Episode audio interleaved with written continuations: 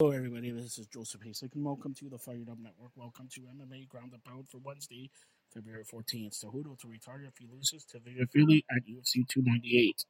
White offers explanations for delay in McGregor's UFC return. UFC fighter Dermos arrested on battery charge. Strickland reveals what led to verbal altercation with Machine Gun Kelly. Chimaev out of UFC 300 main event sweepstakes.